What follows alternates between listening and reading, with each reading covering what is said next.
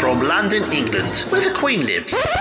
Recorded live from an underground bunker and packaged into an MP3 with a pretty little picture.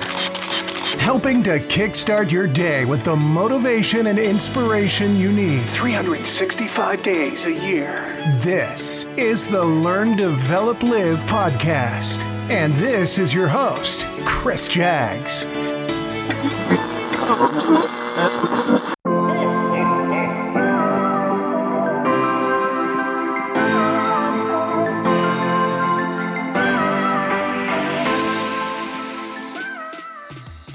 Well, hello there.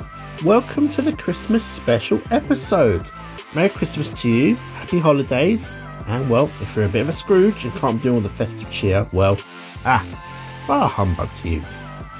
This is just a little special something that's published on the big day itself, as there'll be a whole collection of previously released motivational moments next week, the best ones we've had as well, by the download figures anyway, the ones that you've liked the most. But for this episode, I was looking for something a little bit different, and I think last year there was a story or two and a great letter from a mum that just wanted some peace and quiet, but at the same time, just for her children not to grow up and just lose the Christmas magic. So for this special, I found some funny stories in a piece written by Jennifer L. Betts from LoveToKnow.com, a great resource of information on all topics. So let's get ourselves all comfy, unless you're driving at the moment, or maybe you're even out running. Are we good to go? Yes? Okay. Let's dive in. The Learn, Develop, Live podcast. Let's go. Woo! Join the motivation.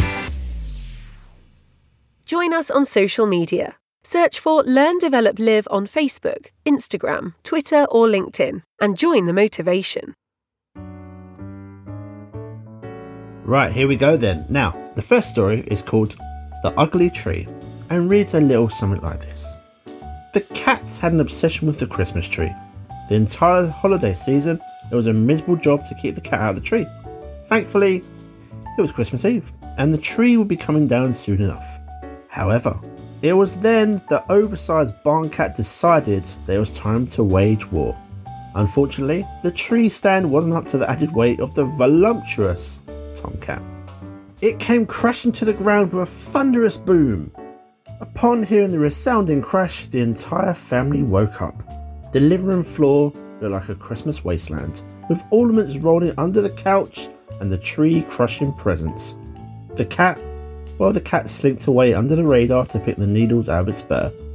Bobby, the youngest, looked up at his mother in wonder. Dad was right, Mum. Santa thought your Christmas tree was ugly too. Our second story is called Bad Christmas Tree. Now, 3-year-old Maria's new secret puppy pooped under the Christmas tree before her father could put it in hiding. When Maria came home from her grandma's on Christmas Eve, she went to look at the Christmas tree. Seeing the poop on the floor, Maria quickly ran into the kitchen to her mother. Mum, I think you need to give the Christmas tree a time out. Why? Her mum asked curiously. It pooped on the floor. Our next story is called Unfortunate Christmas Cookies. 2 weeks before Christmas, 4-year-old Christy found out that she was allergic to gluten. Christmas Eve had been packed with activities, with no time to get Christmas cookies. Her mum picked up some gluten-free ones at the store. That way, Christy will be able to have a snack too. That night, Christy's father ate one of the leftover Santa cookies. It went down the wrong tube on the last bite and he choked for a few minutes. Thinking nothing of it, the parents went to bed. That morning was full of fun and opening presents. The family was sitting down to breakfast with their new toys when Christy looked at a gluten-free toast with a sad look. Mum, I think we should send Santa a sorry note. Why? Her mother asked. I heard him gagging on cookies last night. Shady Santa is our next short story and goes a little something like this. Santa was visiting the school. Parents were asked to provide a present for their children a few days before the teachers could give it to Santa with their name on it. 5-year-old Tiana was very excited to see Santa. However, she was slightly disappointed by his very apparent fake beard and slender figure. Looking at her teacher, she stated, I don't think that's the real Santa. Her teacher tried to console her, but she still looked at Santa suspiciously. After getting a present, she came to sit next to the teacher and opened the present. See, I told you he was the real Santa. he knew just what you wanted. Tiana eyed the man suspiciously and said, "Yeah, but he's still shady." Our next tale is called Santa's Secret Identity. A little boy secretly follows a department store Santa to the changing room. The man comes out in his street clothes, ready to go home, and the boy pops out. "I knew it!" Nervously, the man looks around asking, "Knew what?" Smiling ear to ear, the little boy leans in close and whispers, "I knew Santa wouldn't be able to keep an eye on all the little girls and boys without a secret identity." The man smiles, nodding, "Just make sure you don't tell anyone."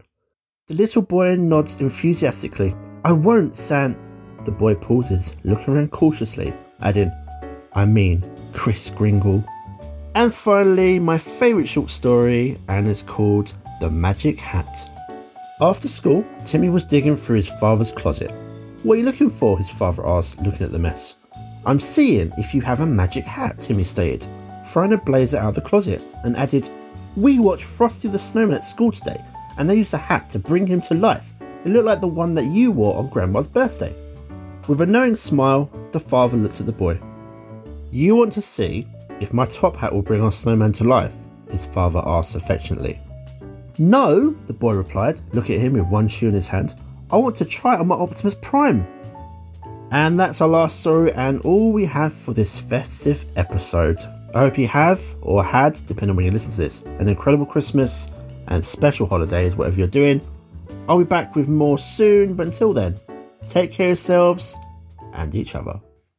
Ho, ho, ho! Merry Christmas to everybody!